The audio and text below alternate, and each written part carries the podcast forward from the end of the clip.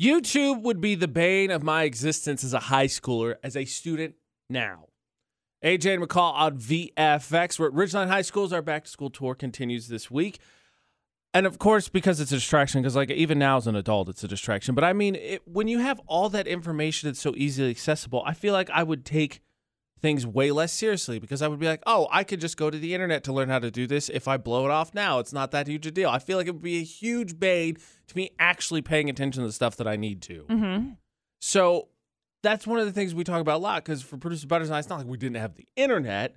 It's just I don't remember YouTube being a huge thing until really like post like late high school into college, and everybody was like, "Did you see this video? Did you see this video?" And it was around, but like recently, my dad actually improved his skills, and this is a testament that if he could do it, anyone can. Yeah.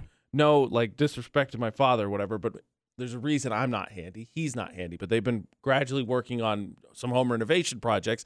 And he told me that it got to the point that he even surprised uh, my stepmom because he just he took on a couple projects and he YouTubed how to do them, Wow. figured it out, and it turned out well. Nothing exploded, nothing broke, all that. He got it solved, and I was like, that. I mean, Frank, it's again, it's a testament that if he can do it, anybody can do it. But like when that's available, well, who cares if I if I pay attention to this German lesson or to to this learning how to do this fraction or how to do this math equation?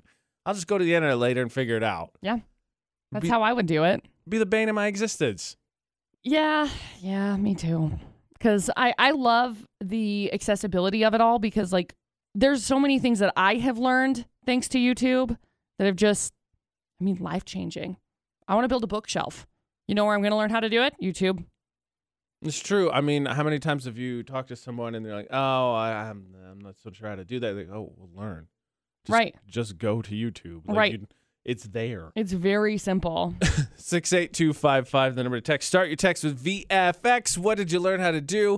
Uh, I get a text message here. It says, "I'm not a handyman whatsoever."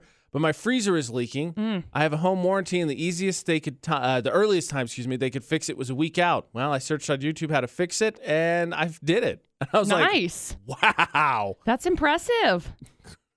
I still don't trust myself. Like being renting something now, I'm like, you know what? Uh, landlord can take care of that because I think if I start getting my hands on it, well, bad news. I think it's gonna break. Yeah. But what did you learn from YouTube? And hopefully, hopefully, growing up in the age pre-YouTube dominance means that uh, kids now are a little bit more inept to it. Because, but like it's the same thing with TikTok. Like, how would you focus with anything? You talk all the time about how you get life hacks off of TikTok. I do.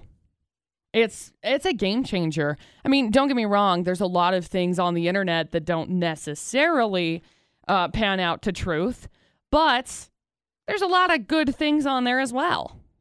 What did you learn how to do on YouTube? 68255, the number to text. Start your text with VFX. Speaking of things we need to learn, we I feel like each year, or there's waves of them, they're bunched up in years. We have these conversations about what is needed for mental health in terms of mental health days or this and that. Well, there's a hospital in Oregon that has de- uh, decided and come up with a program that, frankly, I think more places need. While we're learning new things, can we all take after a certain hospital in Oregon that has learned exactly what their employees need? Well, maybe not everything, because I don't know what their pay structure is. And we could all use a raise or more vacation time. AJ McCall for the Automations Group debate at 8 on VFX. There's a hospital in Salem, Oregon. Apparently, the ICU is completely full. So, to help with obviously all the stress that's going on with COVID and all that, the hospital decided to add a plate smashing booth for doctors and nurses. Okay, fancy. So, doctors and nurses, when they're stressed, can blow off a little steam while they're at work. In fact, one nurse named Lisa said they put on safety glasses, they start shattering. She said she kept going back again and again until they told her she had enough turns. McCall and I have been very vocal about this, whether it's that, whether it's a car smash, whatever it is. I don't care who you are. If you say, nah, that's stupid, I don't need that, you are full of it. Yeah, absolutely. I, I think it's really important that uh, people actually pay attention to, you know, your mental health and you're paying attention to how you are feeling. I actually, in therapy, the last couple of times I was talking to my therapist and he told me, Are you paying attention to the way that you're feeling in the moment? Are you sitting down and actually saying, Okay, how do I feel right now? And then just feeling it. People aren't doing that because you just get like stressed and frustrated and then you let it build up and build up and build up until you need to get it out some way. And I think some of these smash rooms are are genius. They really are to be able to express some of those frustrations. Well, I think that like people view frustration eh, like they view selfishness, right? So if you say selfishness, generally the the conception of the or the perception of the word is that it's a negative word, and it can be, but also like if you don't act selfishly to take care of yourself, you're not going to get anywhere because you can't help anybody else if you're constantly falling down in terms of taking care of yourself. It's the same thing with frustration. Like I think people are like, well, you can't you can't express that or whatever. But no, everybody feels it. You just have to find a way to uh, work it out or express it in a way that's not detrimental. Absolutely. And this is a prime example of that because as long as they're not anybody's plates that nobody stole, it's not harming anybody, it's not bothering anybody. You can work it all out and it'll you're good. Yep. Good. You've worked because everybody experiences it. You just have to find the problem is I don't feel like everybody finds the right outlets to channel it through or to get it work it out. Absolutely. And you got to you got to find those outlets to work it out and to express it safely whether that be in a journal, whether that be in some kind of a um just an open forum conversation. There's a way for you to actually express these things, whether it be through smashing a plate. I mean, you you need to be feeling these emotions that you are feeling. I know it sounds crazy, but it's, it's something that's so important for you to actually express those things. Might I suggest, Utah, is something that has worked for me too, especially with all the beautiful scenery.